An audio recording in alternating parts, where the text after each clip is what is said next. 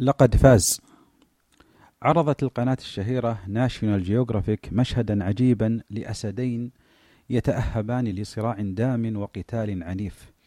وكان أكثرهما انفعالا سمج المظهر قبيح الهيئة قد استشاط غضبا وتأهب شرا ثارت به الحمية وملكته عزة النفس. فماذا حدث؟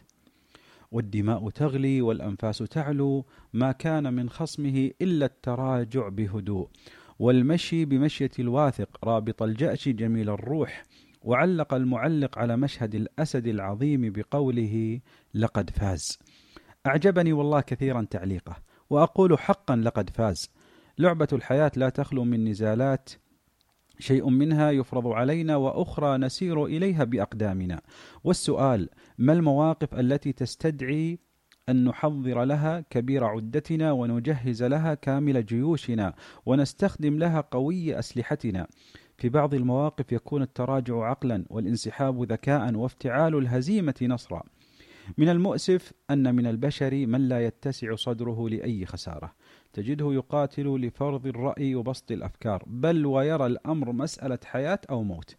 ذات يوم عثر عمر بن عبد العزيز رضي الله عنه بشخص كان ينام في المسجد وهو الذي كان يحكم رقعة كبيرة من العالم يحكم يعني تتكلم عن عن 30 أو 40 دولة بمعاييرنا فغضب هذا الشخص وانفعل واحمر أنفه فقام كالملدوغ وصاح في وجه عمر أمجنون أنت؟ فماذا فعل عمر رد عليه عمر رضي الله عنه بهدوء وقال لا استغرب رئيس الشرطة المرافق لعمر قال له يا أمير المؤمنين يقول لك مجنون أنت. قال عمر سألت وأجبته. سأل وأجبته لا أكثر. أخلاق سبكت من ذهب مصفى وشمائل عصرت من قطر المزن. تأمل يا عاقل في ردة فعل النبي الكريم ابن الكريم يوسف عليه السلام عندما عرض إخوته به فكيف تصرف معهم؟ فأسرها يوسف في نفسه ولم يبدها لهم. ما أروع الخلق وما أرقى السلوك فلم ينفعل بل أسرها في نفسه علوا وسموا دين جميل ألا ترونه يزرع الخير ويحث على الجمال؟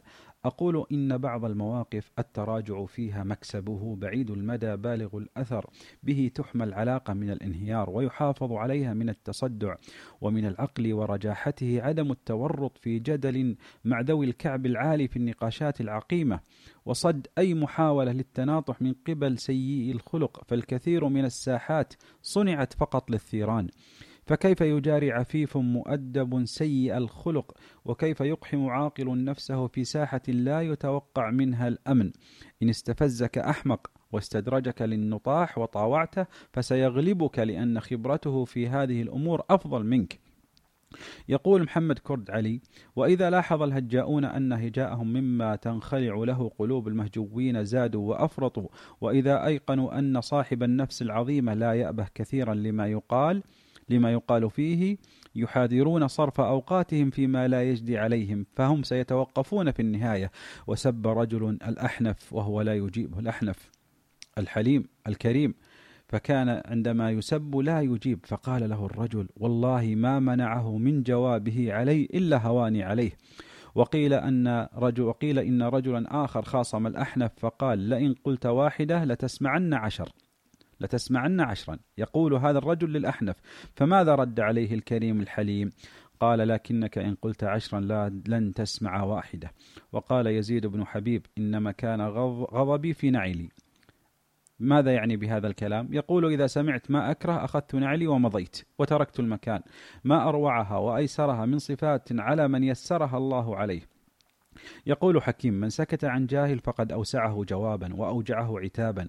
أصحاب العقول الذكية لا يقلدون السفلة ولا يلجؤون لساقط قول ودنيء فعل.